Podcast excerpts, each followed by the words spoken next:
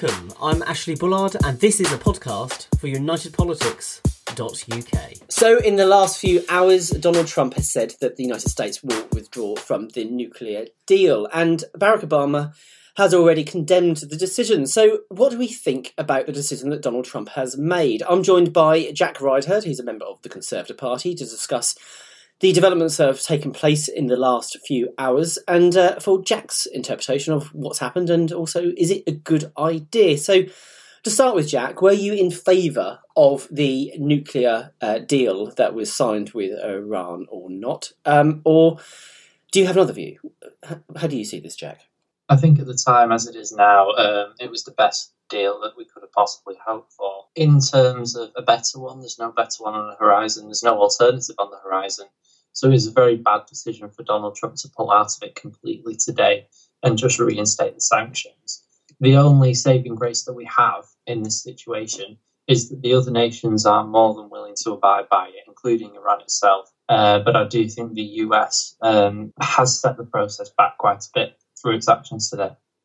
Okay, well, that was going to be my next question, actually, about Iran. You think that likely reaction from Iran was going to be that they're going to continue with the deal anyway, even though the United States leaves? I mean, I know there was rumours that they possibly might do that, but you really do think that they actually will honour their commitments? Well, I think the dossier provided by Benjamin Netanyahu has to be looked at. It will have to be verified, even though Israeli security forces have said that it is absolutely true. I think that if the US is justified in its position, in its decision to pull out of the deal, just based purely on that evidence, the evidence will have to be looked at by all sides before we end up taking judgment on this as a full international community.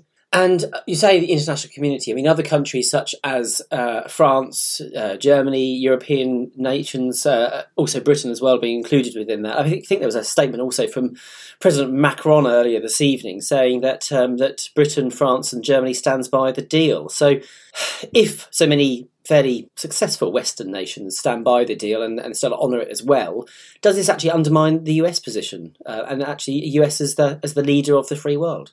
Well, historically, there have been two sets of sanctions imposed on different countries. There's one from the American perspective, where obviously no one else has to agree to it because they are purely American sanctions.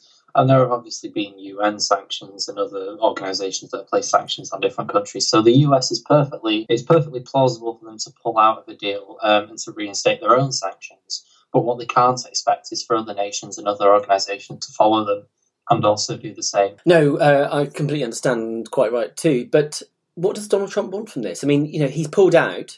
When he spoke about war with North Korea, there was a quite clear direction there that actual fact, if you step over the line, we actually might go to war with you. We might actually use our weapons against you, etc., etc. And that looks like a very positive outcome.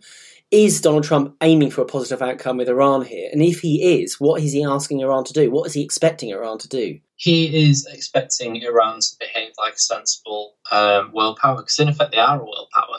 It's just that nobody really wants to admit it. I think what Donald Trump hopes to achieve from this is to completely denuclearise Iran, which is what he hopes to achieve with North Korea, which is going to be very, very difficult to do. But North Korea has shown that it's actually taken them to get to the brink of actually developing the bomb, or maybe even having the bomb themselves. We don't actually know what the position is on that yet.